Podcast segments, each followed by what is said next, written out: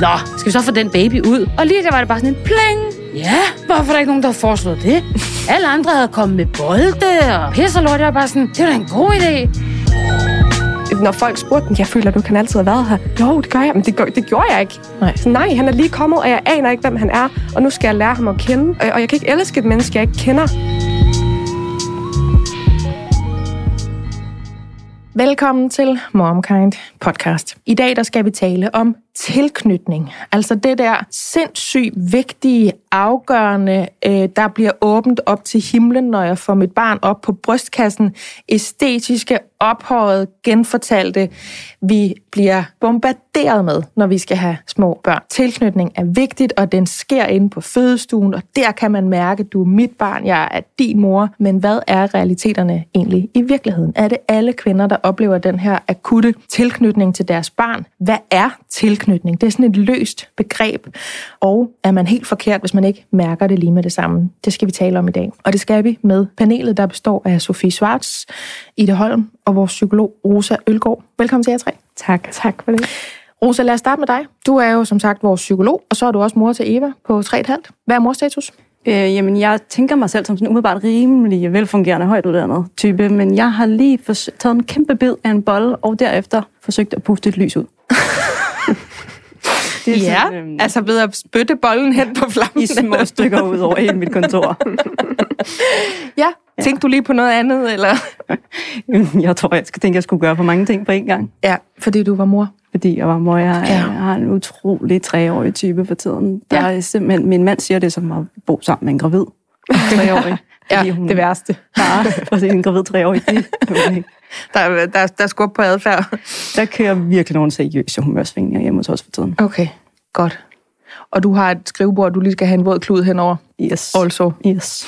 Ida Holm, du er jo mor til Kai på 15 måneder, og så er du illustrator. Ja. Hvad er morstatus? Jamen, vi er for nyligt stoppet med at amme, eller jeg er stoppet med at amme. Ja. Så det er sådan en helt ny måde at være mor på, og det er mega dejligt. Jeg kunne egentlig vildt godt lide at amme. Problemet, kan man sige, var bare, at det kunne min søn også godt, og han ville faktisk bare gerne amme hele tiden.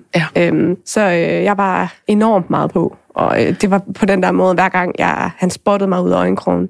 Så han også babserne? Ja, jeg begyndte her de sidste uger at rive min trøje ned, når han sad ved mig, og jeg kunne bare mærke, at nu skal det stoppe. Ja. Så vi stoppede, og det var meget udramatisk. Er det rigtigt? Ja, virkelig dejligt. Og hvad er det bare så? Har du sagt nej til ham og givet ham noget andet? Ja, eller? Så så tager far ham lige, hvis han begynder at tække lidt, trappet sådan langsomt ud. Det var ikke sådan en kold tyrker. Nej. Det fungerede bare mega godt. Og så havde vi egentlig besluttet os for, nu gør vi det i næste uge, men så var han syg, og så udskyder vi det lidt. Så vi har sådan bare taget det stille og roligt. Det har fungeret helt vildt godt. Nå, hvor dejligt. Ja, fordi for nogle er det jo virkelig træls, og så falder man sådan lidt igen, fordi når du er også sød, og det er jo også hyggeligt. Jeg har også haft lyst, vil jeg sige, fordi jeg synes simpelthen, det er så hyggeligt. Ja. Men det gav mening for, at jeg stoppede. Ja, det er det bedste for alle, tror jeg. Ja. Cool. Jamen, så er det dig, Sofie Schwartz. Du er jo content creator, mor til Hugo på 8, Hector på 2, og så er der jo altså en lille til på vej. Ja. Og det er dejligt. Og det er så dejligt. Og hvad er morstatus? Det er, at jeg sådan... Nu kommer også et barn mere. Så sagens natur, så vil jeg gerne børneliv. Altså, jeg har virkelig sådan mange tanker om... Jeg ønsker mig en campingvogn, og jeg ønsker mig en større bil, som er mere rummelig, end den måske er... af praksis. Okay, nu bliver det en lang forklaring, men min version af en rummelig og knap så pæn bil, det er måske ikke alle andres version af det. Jeg vil stadig godt køre i en Audi. Det er ikke en Fiat Multipla. Nej. Men jeg vil godt skifte min Mercedes ud med sådan en Audi Q7, som bare en bus. Jeg aner ikke godt snakke om. Det er et stort lokum til et andet, men Mercedes er bare pisse lækkert inde i, hvor Audi'en er mere sådan practical. Og der kommer jeg bare sådan, jeg må kigge på nogen, fordi nu sådan, altså, og den skal bare krog, den skal trækkrog på at have en campingvogn.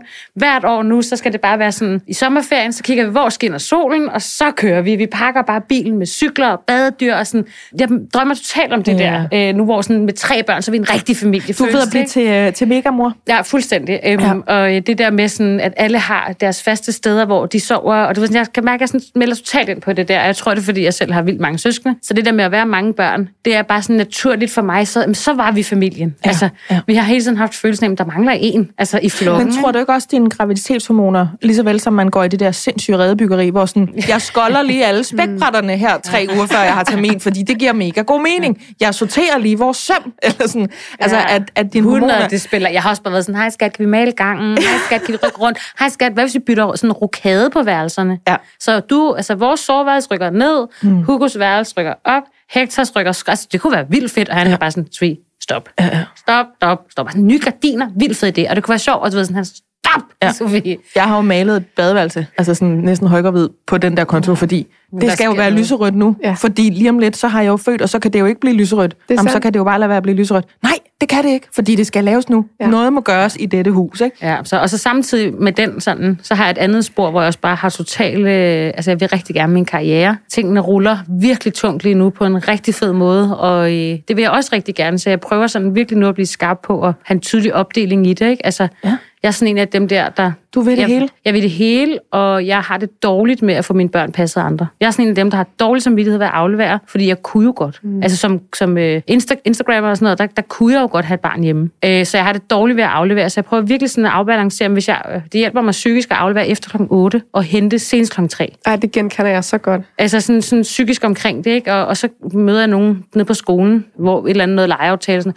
Nå, men altså, du kan bare tage med over fra skolen. Vi henter ham først kvart i 5. What? Ja. Hvor jeg glemmer lidt, at for nogle af det, og det har det også været for mig, da jeg havde et helt almindeligt 8-4 job, jamen der blev Hugo afleveret 7:30, og han blev hentet, hvis vi var heldige, 5:30. Ja. Så jeg prøver virkelig at sænke barn og vide, at mine børn er nogle rigtig lækre steder. De har det rigtig godt, de trives, vi har ikke alle mulige konflikter, og det gør altså bare, at jeg så også mellem 9 og 15 får sat fuld gas under min karriere, ikke? Og jeg får virkelig, Så, men det er ligesom, mega validt, at du gerne vil begge dele. Ja, og det er det, jeg prøver ligesom at rumme mig selv i, at jeg har faktisk begge følelser, og jeg har svært ved at aflevere mine børn, fordi jeg normalt oven i hovedet, sige, normalt bruger vi ikke længere. Fordi du godt kan lide dem. Ja, men sådan, normalt bruger vi ikke længere. Men sådan, det er en mantra, jeg bruger til mig selv, når jeg føler mig fanget i følelser, når jeg føler mig alt muligt omkring mine børn. Så det er fordi, jeg er normalt oven i hovedet. At jeg synes, det er svært, at de skal cykle i skole selv, eller det er svært at aflevere dem, eller jeg får lyst til at kværke dem. Det er fordi, jeg er normalt oven i hovedet, at min grænse er nået. Eller sådan. Ja. Det er sådan en ting, at den er faktisk... Ja, den kører lidt for tiden, at jeg vil virkelig gerne begge dele, og jeg føler, at jeg vil at lande et sted, hvor at jeg jonglerer begge dele. Der sker meget for dig, og så kan man godt få brug for et mantra. Ja. Når du har manualen, så må du gerne udgive den på en eller anden måde, som selvstændig herovre, vil jeg lige sige. Ja. Det, og den er nemlig svært, fordi svært. Når man kan se en dag, når jeg har bare nogle mails. Det er jo det. Så kunne jeg godt holde ham hjemme. Det er tanken om, man hele tiden kunne hente. Ja, for jeg kunne, men det kunne jeg jo også på mit gamle arbejde. Jeg var på Flex, der kunne jeg jo også bare køre. Ja. Så der er ikke noget, der er så meget anderledes i det, men jeg prøver sådan, og det handler også om for mig at tage min chance seriøst. Altså, det er jo mit arbejde, det her, det er jo min karriere, og det er noget, jeg rigtig gerne vil, og det skaber vanvittige muligheder for mig selv og mine børn. Jeg skulle lige til at sige, og din familie. Ja. Så, og du kan lide det, du laver, og det kan dine børn godt bruge til noget, at mor er glad. Ja, lige præcis. Sagde denne aktivist lige heroverfra. Jamen, så vil jeg gerne underholde med min morstatus, fordi jeg kom i tanke om her i morges, eller jeg kom ikke i tanke om, jeg blev mindet om det, da jeg satte mig ind i bilen og skulle køre herind, så kører der sådan en, I ved godt, en streamingstjeneste, der kan lave sådan en tidskapsel, hvor den lige plukker nogle numre ud, som den i løbet af de sidste 5-10 år har spillet rigtig meget, og når man så har trykket væk fra Popsi og Krille og Kokomelon og sådan noget, no offense, så lige pludselig, så kom der et nummer op, som jeg havde glemt. Det havde min hjerne ikke, men jeg troede med kroppen, at jeg havde glemt det. Og så gik det op for mig, at jeg stadigvæk er mit eget menneske, fordi jeg kunne hele teksten til Han får for lidt af Østkyst Hustlers.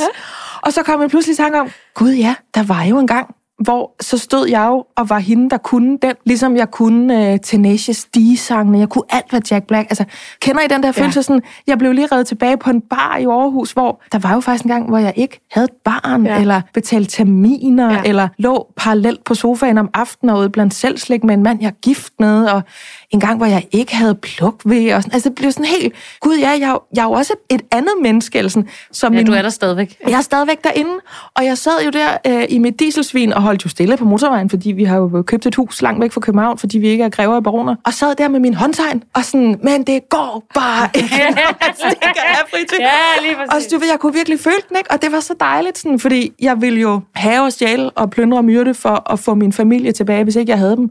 Men lige der fik jeg besøg af den gamle mig, som rendte rundt nede ved åen i Aarhus og bare havde en fest. Ej, det er så lun en følelse, når man lige får den der. Jeg fik den anden dag, fordi mit vækkeur ringede en morgen, og så blev jeg ramt af gud, jeg i et år er jeg ikke blevet vækket af vækkeuret. Der er det jo mit barn, der har vækket mig. Ja. Og jeg fik sådan en helt rar følelse af vækkeurslyden, hvilket jo er helt skørt, fordi det er normalt sådan en... Ja. Der virkelig minder en om noget træls, ikke?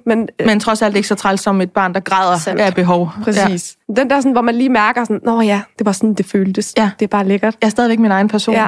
Og det var ikke, fordi jeg gik rundt og var i tvivl om det, og kun havde identitet som mor. Jeg kom bare lige et spadestik dybere. Ja. Ved du i øvrigt, hvad Rosa, hun nogle gange kalder en baby? Nej. En kødtamagotchi. Men det er jo sandt. Den er god. Og det var altså syv. Og det er et fagudtryk, jo ikke? Fordi Rosa er jo psykolog, så det må vi jo have lov at sige. Jeg ved ikke, hvor mange jeg har skræmt med det udtryk. Jamen, især nyfødte, det er præcis, jo bare en kødtamagotchi. Ja, intet igen. Rigtig mand. Så næste gang, der bliver holdt et baby shower, så er det ikke tillykke med prinsessen i sådan nogle lyserøde svungne typer, så det bare hurra for kødtamagotchi. Nå, jeg tror, det kan ikke gøres meget bedre at komme ind i den podcast på den her måde. Hvis der er nogen, der jeg synes, vi lander så fint i den her, og vi skal tale om tilknytning nu, og det bliver rigtig godt. Hvis nogen skulle være i tvivl, så er det her MomKind podcast. Jeg hedder Majbritt Maria Lundgaard.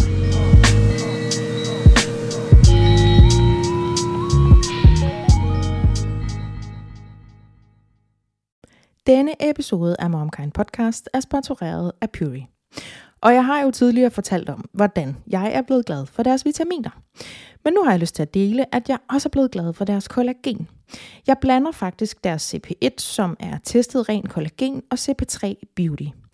CP3 indeholder nemlig zink og biotin, der blandt andet bidrager til at vedligeholde normal hud, og jeg oplever faktisk, at jeg både får mindre tør hud og færre revnede fingerspidser, når jeg tager det her. Udover zink og biotin, så indeholder CP3 Beauty også C-vitamin, B6-vitamin og hyaluronsyre. Puris produkter er testet for renhed og kvalitet, herunder uønskede stoffer som tungmetaller, pesticider og lignende. Og du kan selv se testresultaterne, hvis du scanner QR-koden på bagsiden af deres produkter. Har du lyst til at prøve deres kollagen eller nogle af deres andre produkter, så kan du bruge koden MomKind30, når du tegner abonnement. Så får du 30% rabat på de første 3 leveringer, og altså på produkter til 3 måneder. Vi har fået en sms på Instagram, og i den står der, vil I ikke godt tale om tilknytning? Jeg var næsten et år om at skabe mil til min datter. Jeg kunne godt tænke mig, at vi talte lidt mere om emnet, og den besked, den er fra Eda, og Eda, hun er med på telefonen nu. Velkommen til, Eda. Hej, tak for det. Prøv lige at fortælle om din oplevelse med at få din datter og ikke opleve den der tilknytning, som jeg sagde i starten af det her program, at jeg i hvert fald har en opfattelse af, at vi bliver fortalt, at den lander i det sekund, barnet forlader ens krop. Prøv at fortælle, hvad du har oplevet i løbet af det år der, som du beskriver i beskeden til mig, Ida. Yes, det skal jeg prøve at gøre, og jeg prøver at gøre det rigtig kort. Fordi det er et sindssygt vigtigt emne for mig, og jeg et eller andet sted tror og håber, at der ligesom andre, der har haft, eller har ligesom lignende oplevelser. Mit, det kommer egentlig lidt af en for hurtig og traumatisk fødsel. Jeg har kun min enkelt, altså en datter på 2,5 år, og hun var mit første barn. Og det var en 3 timers fødsel, der blev i gang sat med hele muligheden, altså væstom og det hele. Ja. Og jeg var desværre så uheldig, at jeg fik en jordemor. Det var hendes første fødsel, og det var også hendes første dag på riget. Hende, der ligesom skulle have hjulpet hende, hun blev kaldt ind til en anden akut fødsel, så jeg havde ligesom kun hende at gøre med. Og ikke noget ondt om hende, men hun var meget ny, og hun kunne få den der CTG-scanner til at virke, så det var en 3 timers heldigvis kort, men crazy fødsel på ryggen, lige ben. Og jeg følte nærmest, at jeg var sådan bundet fast, som de der, du ved, når man ser de der film, hvor sådan nogle psykisk syge mennesker bliver bundet fast. Ja. Jeg følte virkelig, at jeg lå og skulle have det her barn ud. Ja. Og jeg nåede slet ikke at tænke på smerte, til når det blev tilbudt, og jeg lå faktisk bare og tænkte, nu dør jeg sgu egentlig nok. Lad os se, altså, det var faktisk det eneste, jeg lå at tænke på. Så da det her smukke væsen, Bellis, hun ligesom kom op på brystet og lig, det eneste, jeg tænkte på, det var, wow, lever jeg? Hvad skete der lige? Hvor er jeg? Og jeg havde en eller anden idé om, at jeg skulle kunne dufte hende og føle hende. Og det kunne jeg selvfølgelig overhovedet ikke. Nej. Så jeg følte faktisk, apropos kødtamagotchi, jeg følte faktisk, at nu er min mission startet, jeg er mor, og nu starter mit projekt. Det er overhovedet ikke den der, men nu er min datter her, nu skal vi hygge, og det hele bliver godt. Så når folk ligesom spurgte, hvad følte du, da du fik hende op? Så var sådan, det ved jeg ikke, jeg følte ikke rigtig noget, tror jeg. Og så de her spørgsmål, du var måske en af de mødre, der lige skulle lære hende at kende, og lige forelsker løbende, og bare, nej, overhovedet ikke. Jeg var faktisk i lang tid i det stadie, hvor jeg tænkte, lever jeg stadigvæk? Og det gik jeg faktisk med i rigtig lang tid. Altså det var flere uger, hvor jeg sådan lige skulle nive mig i armen og minde mig selv om, at jeg faktisk var i live. Ja.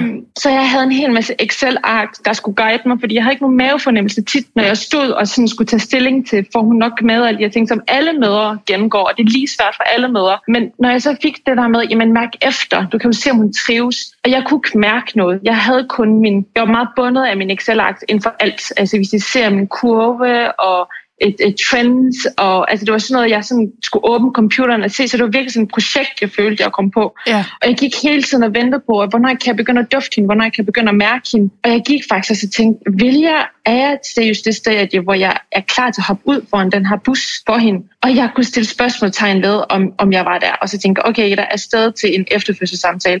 Og det var efter 8 måneder, at jeg faktisk først kom det. Ja. Det var heldigvis en meget mere moden jordmor, der fortalte og forklarede, at det lød på hende, som om, at det simpelthen havde været min krop og følelser og min tale, min hjerne. De tre dimensioner, der slet ikke samarbejdede under min fødsel. Ja. Så min krop havde født det her menneske, men min følelse havde ikke noget at følge med. Mit hoved var et helt andet stadie. Og der var ikke nogen, der på noget tidspunkt, og det er ikke for at blame nogen til helst, eller blame sundhedsvæsenet. Jeg synes, de gør et fantastisk stykke job, men det var alt omkring, hvordan har barnet det? Ammer barnet? Ja. Er barnet okay? Trives barnet? Der var ikke nogen, der sådan spurgte, hvordan har du det egentlig? Og når jeg sådan prøvede at snakke med min sundhedsplejerske om det, så var det sådan, ja, giv det lidt tid, eller ja, kig på barnet, barnet trives jo. Så det var meget i forhold til, om barnet havde det godt, hvilket jo var, jeg kan godt se, det er det vigtigste. Men der gik i hvert fald, jeg ved faktisk ikke engang, hvor lang tid der er gået, men der gik i hvert fald 1 år. Og i dag er mit største dilemma nok, at nu hvor den tilknytning er der, jeg kan dufte din bogstaveligt talt i hud og røv. Så er alt jo helt fantastisk væk, og der, hvor man er klar til at hoppe ud fra en brændende lastbil, alt det, der er der, så kommer den der samvittighed med. Hvad fanden har jeg gjort forkert? Hvad var dit problem? Har du nu husket at nyde den tid med hende, da hun var yngre? Og har du nu husket at få det bedste ud af hende? Fordi den tid får jeg jo ikke igen med hende. Så det der projekttid, hvor jeg følte, jeg var på et projekt, som The Sims-projekt, for det spild af tid, skulle jeg have gjort det anderledes. Så det er mere den der, hvad gør man med den samvittighed, der så er der nu? Ja. Så ja, det var lige kort. Prøv at høre, Eda, nej, det var det, for det var kort i forhold til det, du har beskrevet. Og jeg er simpelthen så lykkelig for, at du skrev til mig, fordi jeg kan mærke den 100% selv i knoglerne, den her. Og der sidder 3 kvinder og skribler ned, hvor psykologer ved at springe i luften, og har siddet og nikket og lavet rasende ansigter. Og der, altså alle her har fuld genkendelse på de her ting, du fortæller. Så hvis det er okay med dig, og hvis du føler, at vi er informeret nok, så tænker jeg faktisk, at vi slipper det her emne løs, fordi der skal siges noget nu, kan jeg mærke. Ja, fedt. Tak for det. Jamen, det er sgu mig, der takker i det. Hæng på, og så vender jeg tilbage til dig. Rosa, du ved at selvantænde derovre. Ja. Jeg synes bare, du får lov at starte, og så ser vi, hvad der er tilbage, når du har ført den her. Prøv at sætte os i gang. Jeg ved slet ikke, hvor jeg skal starte her. Nej. Men det, vi skal snakke om i dag, er jo båndet mellem mor og barn. Mm. Og hvad der sker, når det ikke bare kommer springende. Men jeg var også lyst til at sige, lige med det, vi lige har hørt, at der er så mange ting i det, der ikke er i orden. Mm. Og det tænker jeg, vi også skal snakke om af, hvad er det for en støtte, der ikke er blevet givet her? Og hvad er det har af betydning for vores tilknytning? Ja. Hvad tilknytning er jo bare det psykologiske bånd mellem mor og barn, eller far og barn. Og vi har sådan en forestilling om, at det præcis rammer os alle sammen, når vi har født barnet vaginalt, og får det op på brystet, og så synger englene, og så kan vi dufte, og så forsvinder alt andet, og så bliver vi overvældet af den her sådan helt ubetingede omsorg, ømhed og kærlighed til det her barn af. Det var jo dig, der lå inde i mig. Dig kender jeg allerede. Ja. Det er den forestilling, vi har. Der var du. Ja. Og at vi med det samme har sådan en fornemmelse af, og det er mig, der er din. Mm. Fakta er bare, at 40% af alle førstegangsforældre har den ikke. 40%? 40. Det er en meget stor og forkert fortælling i forhold til, at det næsten er halvdelen, der ikke kan genkende sig selv i den. Ja. Det er det. Ja. Og det vi også ved er, at jo sværere forløb, jo mere traumatisk forløb, jo mere kompliceret både graviditet og fødsel, jo sværere er det at mærke. Sådan helt basalt handler det om, at forskere mener, at det er fordi, at vi har brug for tid til at lande i det nye, og jo mere kompliceret det har stået i, har været, jo mere har mor brug for at blive beskyttet fra at udvikle følelser fra et barn, før hun er sikker på, at barnet overlever. Nå, det er sådan en beskyttelsesmekanisme simpelthen. Yes, for at passe rigtig godt på mor, så hun, hvis der sker noget med barnet, kan komme op på hesten igen og lave flere børn i stedet for. Naturen er så vild, altså.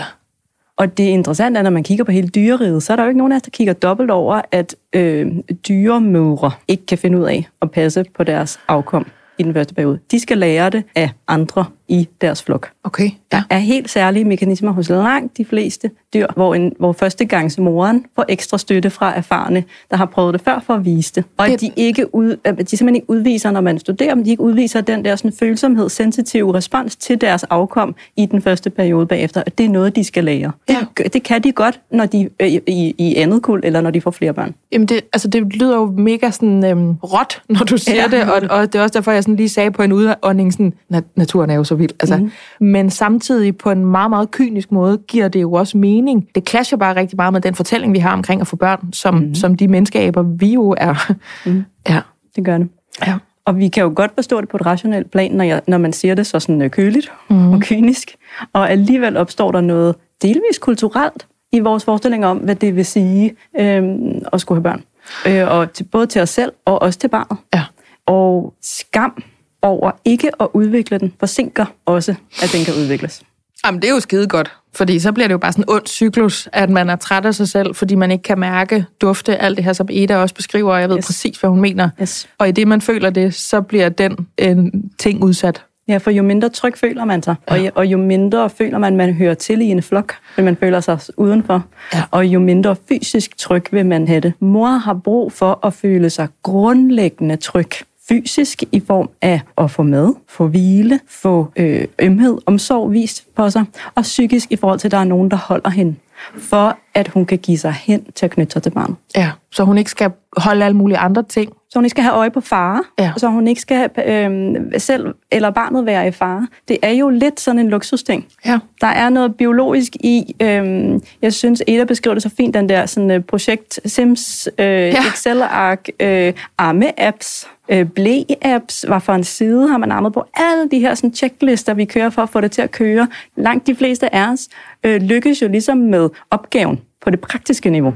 Meget, meget, meget sjældent, at vi ser, at mødre ikke møder op i det. Jeg har arbejdet med rigtig, rigtig udsatte mødre. Selv mødre, der har været påvirket, vil have tendens til at kunne rigtig meget lavpraktisk. Altså, der skal virkelig meget til, der står i vejen for, at vi ikke møder op på de helt basale behov. Ja. Så er der det her oveni, som handler om, at jeg skal knytte mig til dig, fordi du er et menneske, jeg skal kende resten af livet, og fordi at du er min, så skal jeg blive ved med at drage omsorg for dig på sigt. Ja. Så på den måde får det jo også sådan en boostende funktion af, at når det så for langt de fleste opstår inden for de første 3 måneder til 6 måneder, hvor barnet begynder at udvise mere personlighed. Blive mere sig selv, blive nemmere at stille tilfreds, fordi det bliver nemmere at aflæse, når du siger, hvad fanden er det, du vil? Det bliver mindre kødtamagotchi-agtigt, det bliver nemmere, og de kan pege, de kan gøre en hel masse ting, som også giver os sådan en feedback-mekanisme i, når nu gør jeg det rigtige for dig, det virker. Jamen det bliver sådan lidt, og jeg ved godt, det er rigtig grimt udtryk det her, men det er fordi, jeg har hørt en mor i MomKinds Facebook-gruppe udtrykke det på den her måde, og den ramte mig bare klokkeklart. Hun siger, eller hun skrev, at hun, der var sådan en overgang, hun kunne huske, hvor det gik fra, at det hun gav sit barn, følte hun lidt røg ned i sådan et sort hul, hvor hun intet fik tilbage. Fra da der lige pludselig blev responderet. Altså, så blev det sådan en positiv, forstærkende cyklus, hvor at, når du griner, når jeg smiler til dig, eller når jeg gør sådan, så får jeg lyst til at gøre mere. Så det gik fra altså ren elendighed og sort hul og ingen respons og kødtamagotchi, til at det vendte meget hurtigt, fordi barnet simpelthen blev ældre og kunne mere, og blev en lille person, som hun kunne knytte sig til. Fordi noget af det, jeg synes, jeg har fået med mig, når jeg har kigget på det her med tilknytning, det er, der er det der hedder at kaste sig ud foran en lastbil, og at den kan man godt føle, det der beskyttergen over for sit barn, uden at mærke, Gud, hvor jeg elsker dig. Fordi kærlighed er noget, man bygger op i en relation med en person, man kender, hvor man ligesom skal finde ud af, er du nice, eller er du ikke nice?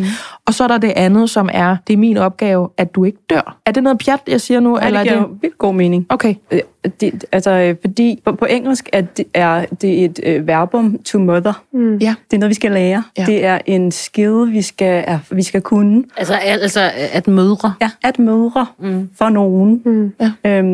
Og det er jo en erfaring, vi har meget lidt i vores kultur erfaring med at være sammen med små børn. Nogen arbejder i en vuggestue. Det er stort set den sådan erfaring, man kan trække på. Det er meget sjældent, at der er nogen, der har været gamle nok til at have erfaring med at have små søskende, eller bo i tætte nok familier til det på tværs, at man ligesom ser, hvordan skifter man en blæ? Hvad betyder forskellige typer gråd? Hvad kan sådan en baby, hvornår, hvad er det, man kan forvente? Så det bliver jo noget rimelig nyt for os, lige meget hvor mange venner man har, der har haft børn i forvejen, lige meget hvad man tænker, man kan læse sig til. Så er det jo en sætsen erfaringer, man skal bygge det på. Og jeg får lyst til at sparke alle, der snakker om, og det var der, jeg blev, en af de steder, jeg blev rimelig vred, ja. Det handlede om det der med mærk din mavefornemmelse. Hvad siger din mavefornemmelse? Mavefornemmelsen er jo ikke andet end en samling af erfaringer, som vi har liggende ubevidst, som har samlet sig, som vi så tror, vi drager op på, når vi laver noget, som vi tror, det er vores mavefornemmelse. Ja. Det samme er moderinstinktet, som vi regner med kommer med det samme. Det er det samme. Det er en række erfaringer, som vi baserer noget, vi har svært ved helt at finde ord på, ja. Som vi så kalder et instinkt. Okay, så fik vi lige aflivet mavefornemmelsen og moderinstinktet som noget, der bare dumper ned i hovedet på kvinder i hvert fald. Og derfor er det noget af det værste, man kan sige til nye forældre, der synes, det er svært. Hvad siger din mavefornemmelse? Jamen, hvis jeg vidste, ville jeg jo ikke spørge for fanden. Ej. Der er så mange forældre, der siger til mig, hvad er det, jeg skal mærke efter? Jeg er mest bare sulten og træt. Ja, den det siger, det, at jeg ikke har været på toilettet hele dagen, og jeg er sulten, og jeg gerne vil have varm kaffe. Og jeg kun har spist Snickers. Ja, og jeg skal sove, og er øm efter kejsersnit og alt muligt. Ja. Okay, Ida, da jeg spurgte jer to, også dig og Sofie, men især dig, Ida, kan I genkende det her? Kan vi tale om tilknytning? Så skrev du bare, hell yeah. Tal med os om det.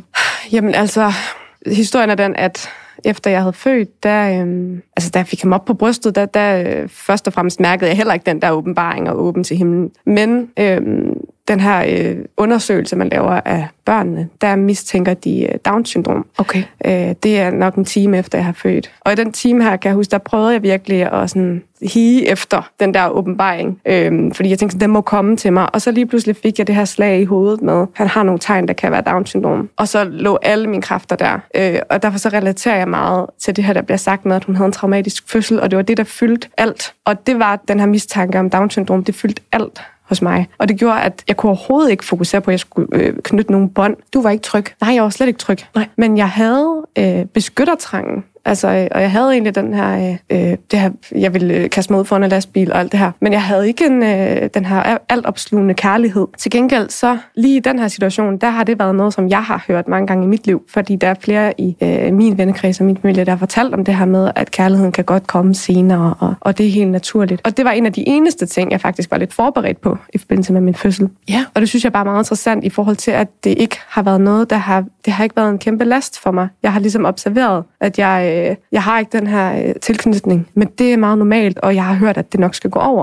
Og det er jo, det bliver jo nok gentaget mange gange i den her podcast, men det er jo det, der er så fint ved den her podcast, fordi når man lige får italesat de her ting, så kan det være forebyggende, og det har det været for mig, at jeg har kendt til det. Ja, så du har egentlig ikke noget at gå og problematisere det? Nej. Altså, det kan godt være, at du har tænkt, det er træls, men du har ikke tænkt, jeg er grundlæggende forkert, eller noget er helt skævt, fordi du vidste godt, det kan komme. Ja, jeg har registreret, at den ikke var der, men at det skulle nok komme, og jeg havde lige den her svar på et blodprøve i forhold til Down-syndrom og sådan noget, og det skulle jeg bare styre på først. Men jeg kan til gengæld sagtens genkende det her med, at lidt føle sig snydt for den der første magiske tid, fordi den havde jeg jo ikke. Og den har jeg til gengæld lidt mere, den har jeg sværere ved at acceptere på samme måde. Da jeg stod i det, var jeg sådan i overlevelsesmode, hvor nu kan jeg godt, når veninder og sådan noget får børn, så kan jeg godt blive sådan, gid jeg kunne have gjort det lidt bedre, og gid jeg lige kunne have fået den der, jamen som du siger, åbenbaring i det, man får barnet op på brystet. Det misunder jeg helt vildt, også som du har prøvet, ikke?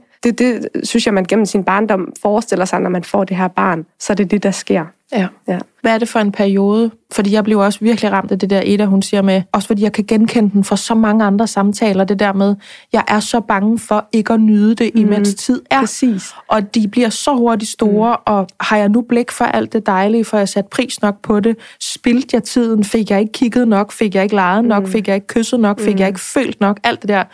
Og som Rosa jo også siger, og som vi også godt ved, altså det der tryk, der afler og modtryk på en måde, altså så bliver man svær i det, altså så får man sværere ved det, ikke? Hvad var det for en tid, altså er det timerne inde på sygehuset, hvor du siger, der følte jeg mig snydt, eller strækker det her så til efter I kom hjem, altså hvor lang tid er det, hvor du sådan tænker, der kunne jeg egentlig godt have tænkt mig at have haft roen og trygheden til at mærke, nu er det godt? De særdeleshed inde på hospitalet. Der havde en meget romantisk forestilling om de her første dage og besøg på hospitalet, og morgenplatten, der kommer med flaget. Og da jeg fik den morgenplatte der havde vi lige fået at vide, at der måske kunne være noget, og jeg kunne overhovedet ikke nyde det der mad. Og det føler jeg mig bare snydt for. Og så, apropos det her, du siger med, at man skal nyde tiden og sådan noget. Noget, jeg virkelig har arbejdet meget med, det er at for mit vedkommende og man det der udtryk, den her tid kommer aldrig igen til jorden, fordi for mig, jeg kan ikke bruge det til en flyvende fis, andet end at det giver mig enormt meget stress i situationen. Ja. Nu har jeg ikke nyt ret meget af den første tid, fordi jeg var mega ramt af baby blues. Og hvis jeg så hver dag oven i det skulle stå og dunke mig selv oven i hovedet med, at den her tid kommer aldrig igen, og du skal virkelig nyde det. Ja. Hvad er baby blues? Jamen det er... Man kan vel sige, at det er næsten ligesom en mini-fødselsdepression. Altså, hvor man bare går i sådan en tog de første uger og bare keder det. Som så stopper igen ret bredt til fordel for en fødsels- eller en efterfødselsreaktion. Men var det sådan blues i forhold til det liv, der var? Eller det liv, der er kommet? Eller i forhold til det, der var sket? Eller i forhold til barnet? Eller omvæltning? Eller sådan, hvad er det sådan bundet op på? Jeg tror, det er meget forskelligt. Jeg har bare ikke hørt udtrykket før. For mit vedkommende, der var det rigtig meget det liv, jeg ikke havde mere, og friheden, der var væk. Jamen, i virkeligheden er det mange ting, fordi det var også det der enorme ansvar. Det var bare, jeg tror, der er alle følelserne kogt ned til sådan en tåge, jeg ikke kunne navigere i. Rosa sidder og nikker helt vildt. Jeg tænker sikkert også noget hormonelt i, at vi producerer 200 p-piller dagen før vi føder, og 0 i dagene efter, og de der skifter skal hormoner. Ja, de fleste oplever noget, der minder om, når man stopper med at amme, så oplever de fleste noget af den samme reaktion. Mm. Men hvor er det en sindssygt vigtig pointe, det der Ida med, det kan vi ikke bruge til noget, det der med, nyd det nu. Mm. Fordi jeg nyder det i den udstrækning, jeg kan. Mm. Jeg nyder det så meget, som jeg har evne og vilje og ressourcer og mulighed for lige nu. Så det kan man kun bruge til, altså det bliver sådan at slå sig selv med, ikke? Ja, og anerkende, at man havde det svært, og man kæmpede, og jeg gjorde det bedste, jeg kunne for at overleve. Ja. Og at mit barn er lige her, og har det godt, og så kan jeg mærke det nu, så altså, man kan sige, lad os ikke græde over spild tilknytning, fordi den kom, da den kunne. Og Rosa har lige siddet og sagt, 40% af os mærker den ikke, så det er bare en forkert fortælling, men det er den, der ser bedst ud inde i serierne og i filmen, hvor så kom den der lille, varme, våde baby op på brystet, og så sagde det, altså op til Gud, ikke?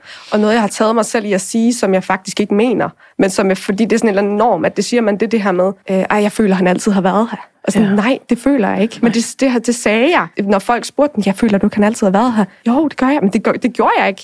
Nej, han er lige kommet, og jeg aner ikke, hvem han er. Og nu skal jeg lære ham at kende. Og jeg kan ikke elske et menneske, jeg ikke kender. Jeg kan godt passe på ham, men jeg kan ikke elske ham. Ja, jeg skal fandme nok passe på ham. Det garanterer jeg. Men I kan ikke forvente af mig, at jeg elsker ham endnu. Altså. Jeg kan godt huske dengang, jeg kunne hele teksten til Han får for lidt. Stadigvæk. Præcis. Hold jeg til den måde.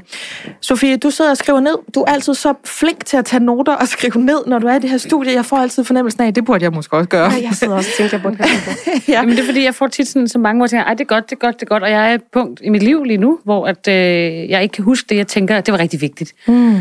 Så jeg skriver rigtig meget ned generelt, fordi så kan jeg huske det. Jamen, jeg havde egentlig, det er Eda, vi har igennem, ikke også? Jo. Jeg har egentlig bare lyst til, altså Eda, tak for at dele det her. Jeg blev virkelig rørt af din historie, og jeg kunne virkelig mærke sådan, at det er meget sårbart for dig, og det er meget sådan, det rammer mig, selvom jeg ikke rigtig personligt kan referere til det, så kunne jeg virkelig mærke din nerve igennem linjen her, og så fik jeg bare lyst til sådan at møde dig i det, og sige, at det er jo ikke så mærkeligt, at du havde svært ved at mærke barnet, når du ikke engang kunne mærke dig selv. At det er sådan en, der kan man godt lige som forældre huske, at det, du mærker over for barnet, er ofte en spejling af dig selv. Hvis jeg synes, at det er frustrerende, at mit barn ikke vil sove, det er, fordi jeg craver søvn. Eller hvis at det går dårligt derhjemme, og stemningen er dårlig mellem mig og min mand, jamen så kommer der også noget med hjem på Aula fra skolen. Altså, der har været en konflikt, fordi den tager Hugo med videre. Sådan. Og så, jeg har skrevet forventning. Altså, der er så mange forventninger til netop, når man bliver forældre, at det skal være på en bestemt måde, og man skal bare kunne mærke det. Og jeg har det sådan, altså, jeg har da tit gjort en hel masse ting, men det var fordi jeg prøvede. Jeg føler mere sådan, at jeg prøvede bare, og Rasmus prøvede også bare. Og den er så god der er en scene i Sex and the City, hvor at Miranda har fået barn, og så skal Steve passe, eller hvordan det er. Og så han er helt, han kan ikke, det kan jeg simpelthen. Og så kommer han der og banker på. Ja, og alt muligt. Og så siger hun bare, I have tried not to kill the baby, now you try not to kill the baby.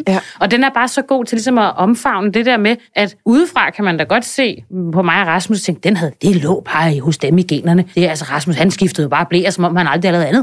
Og Sofie, hun ammede jo bare, som om hun var ammevejleder, ikke? Altså, men jeg prøvede det bare, så havde jeg hørt lidt, der kunne hjælpe, så prøvede jeg det, og noget af det virkede, noget af det virkede ikke, og man prøver bare af, og så virker det, og det er sådan lidt sådan en fejlsøgning, ikke? Ligesom du fortsætter ikke med at fejlsøge, når problemet er løst. Så vi prøvede først at amme, nå, det virkede ikke. Så prøvede vi at skifte en blæ, og det virkede ikke. Så prøvede vi skråstolen, og det virkede ikke. Så prøvede vi, det virkede ikke. Så kørte vi en tur, det virkede.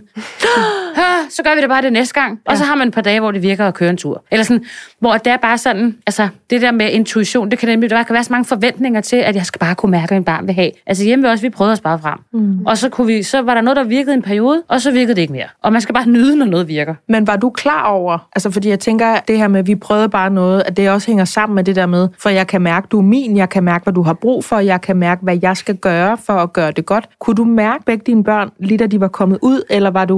Ja, jeg har haft den der, også fordi det er en helt anden snak. Men for at gøre det sådan lidt kort, fordi det handler det her ikke om. Men jeg havde det ikke så nemt psykisk i min første graviditet. Det var meget sådan dystre tanker, og det var mange ting blandet. Jeg havde ikke, det var meget uventet. Vi boede ikke engang sammen. Vi havde faktisk bare lige aftalt at blive lidt kærester igen, og så se, hvordan det går. Og så var jeg gravid, og jeg havde altid troet, vi skal lige snakke om det. Når jeg bliver gravid, hvis man bliver gravid, så taler man om det. Men jeg tænkte bare, hvad fanden skal vi snakke om? Der er der ikke noget at snakke om, og sådan havde Rasmus det heldigvis også. Nu må vi jo flytte sammen, og så der var ingen, jeg kendte, der var gravid, og jeg blev ikke inviteret til fester mere. Og jeg sad bare og følte, at mit liv var gået fuldstændig i stå, og så da fødslen kom tættere på, så fik jeg bare sådan nogle dystre tanker om, at Rasmus, han ville ikke have noget med mig at gøre bagefter, fordi når han havde set mig på den måde, så han aldrig kunne lide mig. Altså når jeg havde været så klam, der var bare sådan en klamhedsfortælling, ikke?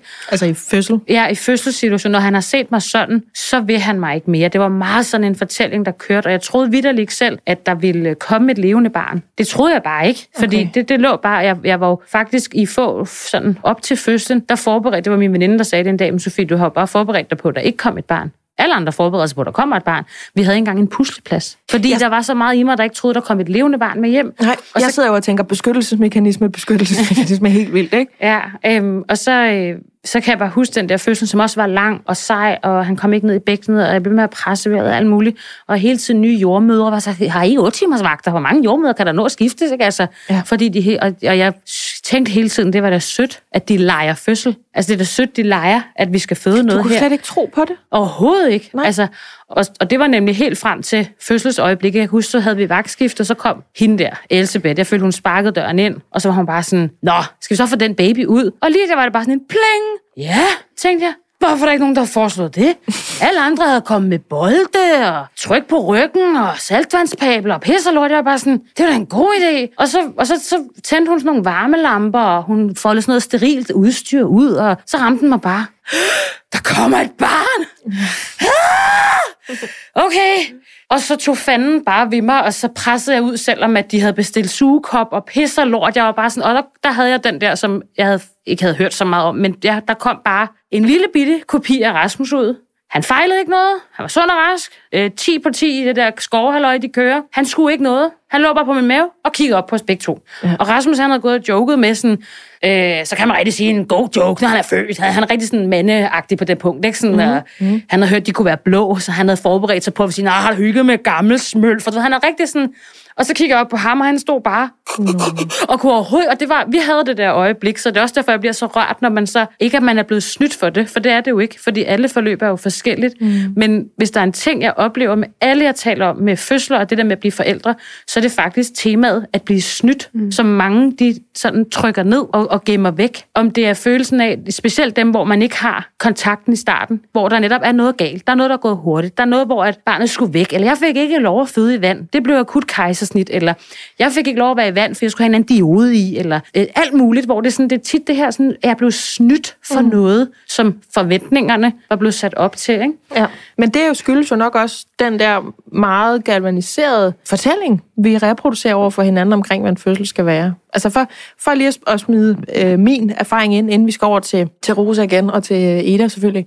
Jeg fik den. Altså jeg havde en ret træls graviditet med første barn. Jeg var plaget af alt, hvad man kunne være, uden at der var noget rigtigt galt. Altså jeg var ikke syg på nogen måde. Hun var ikke syg, men de skavanker, eller hvad man kan kalde der kan høre med, ramte mig bare som et tog. Så det var jeg ikke så god til. Så jeg var meget, meget lettet, da vandet gik, men så meldte min angst sig så til gengæld. Og jeg endte i et akut kejsersnit, og jeg kan huske, de løber med mig. Og så kigger jeg op i næseborene på den jordmor, der skubber mit hovedgær, og så siger jeg, altså hun, det er fordi hun er død, ikke? Altså der tror jeg, min beskyttelsesmekanisme er gået i gang, ikke? Og så siger hun, nej for fanden, eller, altså sådan har hun ikke sagt det, men vi løber jo, fordi så kan vi nå det. Vi er ikke løbet for sent, det er ikke det, der er i gang. Og så kan jeg huske, at jeg var sådan meget, meget underlig rolig på en eller anden måde under det der kejsersnit, hvor jeg sådan, I må gøre nu, hvad I vil, eller hvad I skal. Og allerede der tror jeg faktisk lidt, jeg havde vinket farvel til den der tilknytning, fordi den havde jeg godt nok læst meget om og glædet mig til. Og jeg havde set for mig, hvordan vi ved fælles hjælp og under hver en lille armhule skulle trække hende de der sidste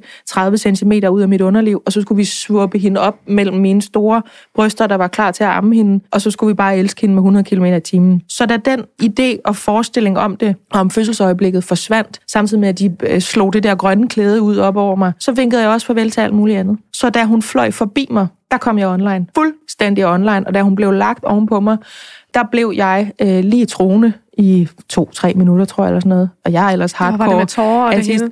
Fuldstændig. Ej.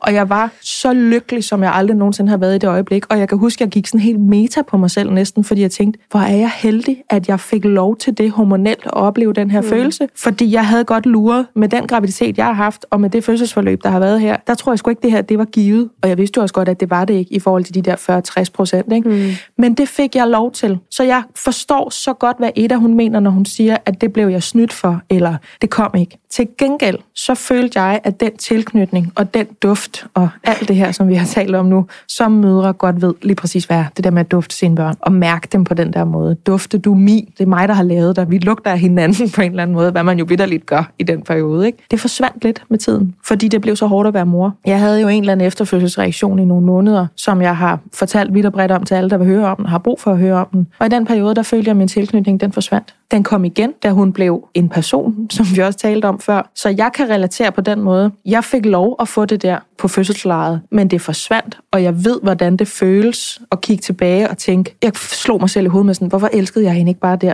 Prøv lige at se de der billeder, og jeg kan jo huske det, når jeg ser de billeder, hvordan jeg havde det.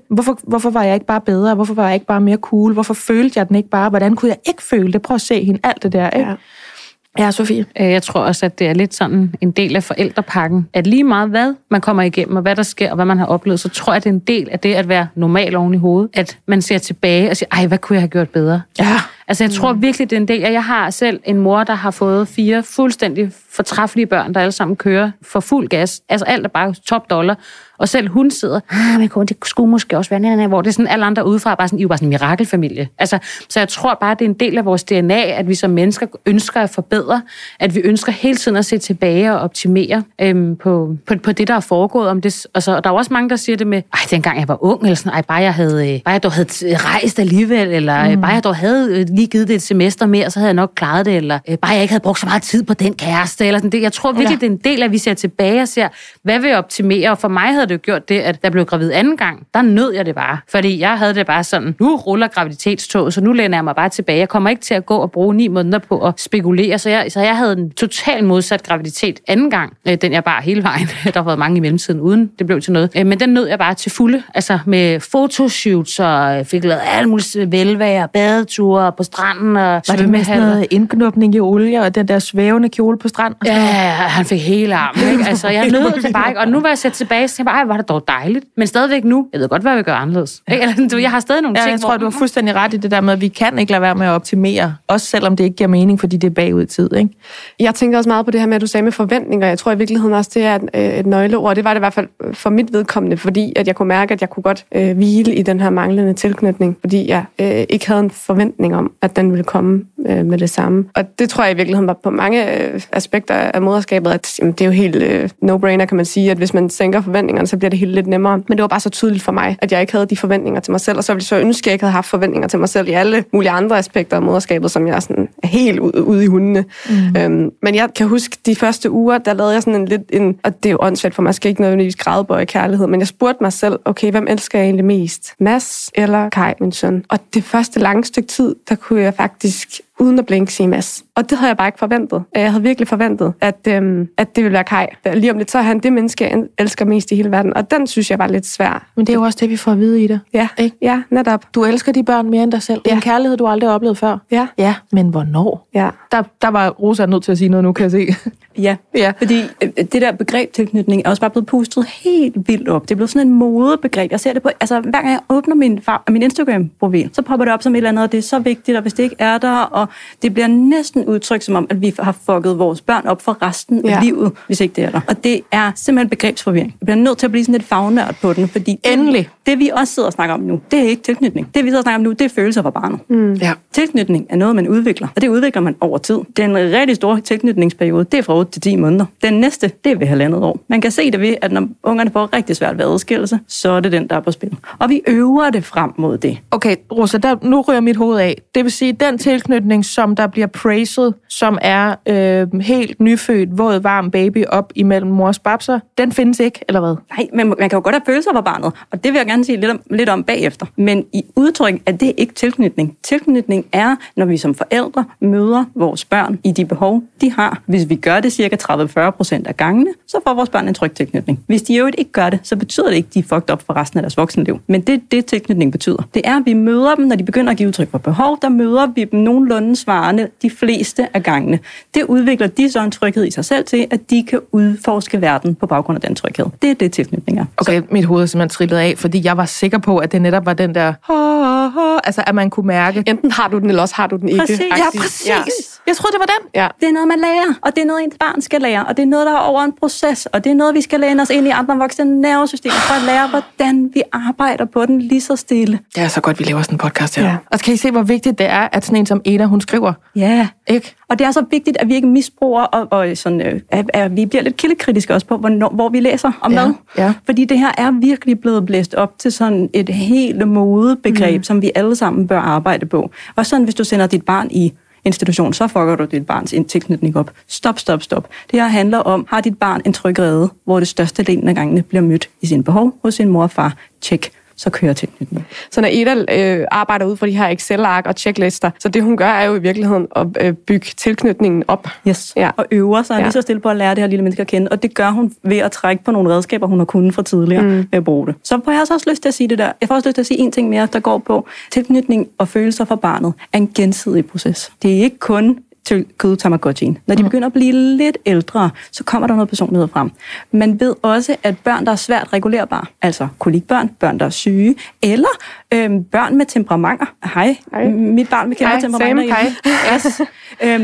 Der får vi ikke den samme, den der helende fornemmelse af, nu har jeg hjulpet dig igennem noget, der var mega svært. Det kunne jeg, hallo, jeg er din mor, det kunne jeg bare lige regne ud. Nu bliver jeg væltet bagover af en bølge af det der lykkehormon. Mm. Den får man jo ikke på samme måde med børn, der ikke responderer på den der måde, som nogle nemme børn gør. Jeg vil våge at kalde det, jeg tænker, vi godt kan snakke om nemme børn i forhold til temperamenter. Men det er jo mig, du beskriver der. Det er også mig. Fordi jeg havde jo netop det nemme barn, som mange har, når de får det der barn med hjem, og man tænker, du godeste, de der boller i Kai, jeg har i systemabøtterne i fryseren, dem får vi da ikke brug for, fordi hun sover og spiser jo bare. Yes. Og så er det jo nemt at sidde der og føle det hele, hvis det er nemt. Det er jo netop det, vi snakker om nu, ikke? Mm. Og så forsvandt den for mig igen, fordi jeg ikke blev helet, eller det, som du sagde der. Ikke? Fordi man ikke får den der oplevelse af at blive bekræftet, fordi det er det, der bygger ens ro i ens egne kompetencer. Det kan jeg godt. Jeg får også lige lyst til sådan at rejse den der lidt feministiske, som går på de der 40%.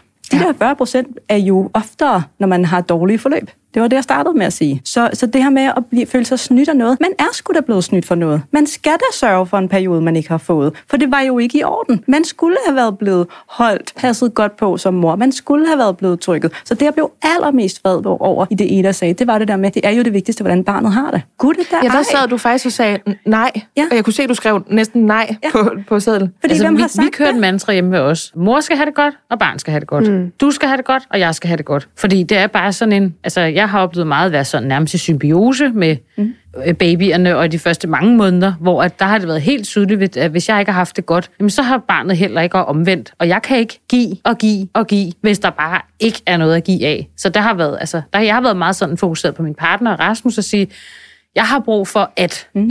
og jeg var meget bedre til det anden gang også. Du skal aflevere, du skal sørge for, du skal... Ja, men jeg har også... Det er fint. det må vente. Men det, jeg har også, det ved jeg godt. Men kommer du til at se tilbage på det her efterår og tænke, var det godt, jeg tog ud på arbejdet, eller overholdt de der kammerataftaler? Eller kommer du til at tænke tilbage på, at det var rart, jeg lige var der lidt ekstra? Altså, sådan der går jeg virkelig også bare til ham. Man bliver jo tre i en familie, og det er tre mennesker, der skal stille deres behov, så det skal være advarselslamper, hvis der kun bliver spurgt ind til barnet. Vi er nødt til at holde møder, fordi jo mere vi holder møderne i graviditet og i fødsel, og især i lige efterfødselsperioden, jo bedre forudsætninger vil man have for at have de der lækre, dejlige følelser for ens barn. Så man er blevet svigtet af et system, der ikke har holdt en. Langt mere, end man i min optik skal skamme sig over, ikke har gjort det godt nok. Man har ikke fået de vilkår, der gjorde, at man kunne leve op til det, man havde drømt om og forventet, for man må gerne have forventninger, man må gerne have drømme om, hvad det er for en familieliv, man gerne vil have, hvordan man gerne vil være som forældre. Man må gerne gå og forestille sig ting i sin graviditet. Det er jo en måde at redebygge på og forberede sig på forældreskabet på. Men det kan jeg sagtens forstå, men giver det ikke også meget god mening, når nu for eksempel Ida og jeg kan være, jeg ved ikke, om jeg har fået det nævnt, men jeg havde ikke nogen forventninger til min fødsel andet, end at jeg ville få et barn med hjem. Og det tror jeg nemlig også, måske så reddede mig lidt i forhold til, at det så ikke blev den fødsel, jeg havde forventet, for jeg havde ikke forventet noget. Altså bare forventet, hun skulle med hjem, ikke? Jeg kan sagtens forstå det der, men selvfølgelig må man, så ved jeg næsten ikke, om jeg tør at sige drømme, eller forestille sig, eller forvente, men det er vel tilsvarende nemmere, som Sofie også pointerede før, og så blive ikke mødt i det, eller føle sig snydt, hvis man havde 10 forestillinger, og 3 af dem blev sådan noget. Men hvis du så lander ud i, det var bare ikke det, jeg havde forestillet sig, og hvis der er så nogen, der griber dig og siger, det kan jeg fandme godt forstå, hvor svært. Ja. Du skulle have haft det der i stedet for. Har du jo øvrigt spist? Husk nu at nyde det. Må i min optik aldrig siges, uden at blive fuldt op af. Følger du også mit køleskab? Tømmer du også min opvaskemaskine, så jeg kan være sammen med mit barn? Ja. Det er sådan gratis ting at slynge ud, så man ikke kan bruge til noget, med mindre det føles op af noget praktisk hjælp. Hvis man ikke har fået sine drømme opfyldt, lad os tale om det på den måde, sin checkliste på en fødsel, så handler det jo om, det var okay, og du bliver ked af det over det. Ja. Det må du gerne have drømt om, det fik du ikke. Også skamme dig over, samtidig med, at du slår dig selv i hovedet over den måske manglende tilknytning, som i øvrigt er et begreb, der er blevet fuldstændig revolutioneret for mig inden for den sidste time. Og nu tager jeg altså Eda med igen, så vi kan høre, om det også er tilfældet for hende, og hvad hun i øvrigt synes om denne her snak. Eda, er du med os? Ja, jeg er så. Tal til mig, min ven. Hvad tænker du oven på sådan en omgang her? Altså, jeg er sådan, undskyld, jeg måske kommer til at bande i dit program, men jeg er mindfucked over begrebet tilknytning. Ja. Fordi jeg lige pludselig indser, gud, kan vide, om det overhovedet var den tilknytning, der har manglet, eller har det været nogle helt andre parametre, jeg ligesom har manglet for, at jeg kunne føle. Altså, jeg er helt sikker på, at der sikkert har været en tilknytningsdilemma, men jeg tror også, der har været så meget andet, jeg ikke har vidst, jeg måske skulle have fokuseret noget mere på. Ja. Og så elsker jeg også den måde, I ligesom nuancerer tilknytning, at en sen tilknytning ikke nødvendigvis kun handler om, hvor traumatisk en følelse man har, men at det er noget, der kan komme, det er noget, der kan gå, og det kan skyldes af forskellige årsager. Så det tager jeg også helt klart med mig. Og så hele næste gang, jeg skal have et barn, så tror jeg, jeg vil tænke på de 40%. For det er for mig et meget højt tal. Det er et mega højt tal. Ja. Det er et sindssygt højt tal. Og så vil jeg også tage Sofies. Altså, jeg elsker den måde, du sådan... Jeg tror, sådan keep it simple. Lad være og så meget op i alt for mange ting, og bare... Jeg ved, det er svært. Jeg ved ikke engang, om man måske kommer til at kunne gøre det. Nej. Men sådan, træk vejret dybt, keep it simple, og så lad være at fokusere for meget på, hvordan bør det være, og mærker jeg den ikke? Bare... Ja, det ved jeg ikke. Ja, der er mange ting, jeg tager med videre. Og så sidste pointe. Den der, jeg tror, jeg nævnte i nogle tidligere afsnit, med mothering the mother, ja. Og det er sådan nærmest essensen i det her, føler jeg i hvert fald for mit vedkommende. Det er Rosa. Altså, det er 100% Rosa. Jeg sad nemlig og ved at sige det lige før. Vi ender tit et sted, hvor det er noget med mothering the mother. Så det... Ja, Rosa har skrevet det på et stykke papir, hun lige viser mig nu. Det er ikke kun vigtigt, hvordan det barn har det. Det er også vigtigt, men man skal også huske mor. Ja, tak for det. Tusind tak. Jamen, Eda, vil du være, det er os, der takker. Det er sgu os, der takker. Jeg er simpelthen så glad for, at du skrev til mig, og jeg er så glad for, at du vil være med til det her program, for jeg tror, vi har gjort noget godt. Vi har i hvert fald gjort noget godt for mig lige nu bagud. Noget, jeg slet ikke vidste, jeg havde brug for. Ja, og tak for at være så modig, Eda. Jeg ved, det kræver så mange balls at servere noget, der er så sårbart og så følsomt for en. Ja. Og bare kaste det for... og bare sådan håbe på, at vi behandler det med respekt og sådan noget. Så tusind tak for det. Jeg ved, det her kommer til at lyse for så mange derude, der sidder og tænker, jeg er fuldstændig sat af, siden jeg ikke har den der ting og sager, alle snakker om. Så tusind tak. Det er virkelig vigtigt. Ja, selv tak. Selv tak. Og jeg er helt rørt. Eda, jeg lægger på nu, inden jeg græder ned i mit udstyr. Tak fordi du ville være med. God dag til jer også. Selv tak. Hej du. Hej. Jeg elsker simpelthen mit job. Altså, jeg synes, det er... hvor er det meningsfuldt, det her. Og hvor er det dejligt, at vi har fået Rosa med på holdet. Og hvor er det dejligt, at det var lige præcis jer to, der ville være med til det her program om tilknytning. Jeg tror vi har rykket noget i dag. Og hvis det kun var for 3 mennesker, så er det fantastisk. Og hvis det var for 5, så var det også fantastisk. Ja. Sofie Schwartz, Ida Holm og Rosa Øllgaard, altså vores psykolog. Tusind tak for at lave det her program sammen med mig. Tak.